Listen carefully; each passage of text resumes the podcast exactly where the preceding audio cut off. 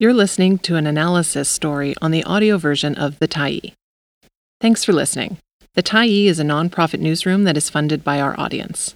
So if you appreciate this article and you'd like to help us do more, head on over to support.thetyee.ca and become a Tyee builder.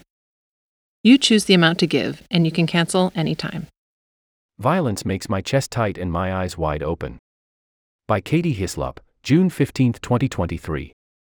Dubé says these are scary, hard, difficult conversations, adding we still live in a death phobic society. We still struggle about the finiteness of our own lives. And when that life is taken away by somebody, it really shakes us to the core. We really need to create space for people to come to grips with that.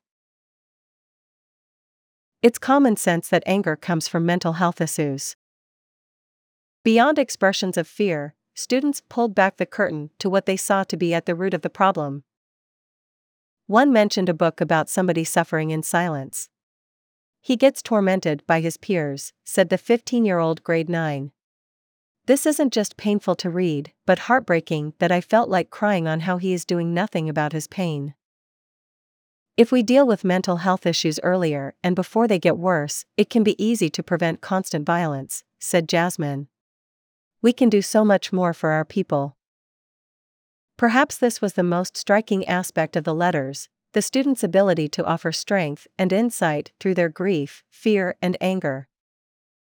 We could have prevented this, said Mia. Thanks for stopping by the Tyee today. Anytime you're in the mood to listen to important stories written well, we'll be here.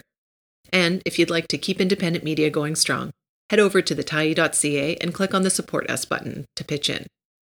Finally, big, big thank you to all of our Tyee builders who made this story possible.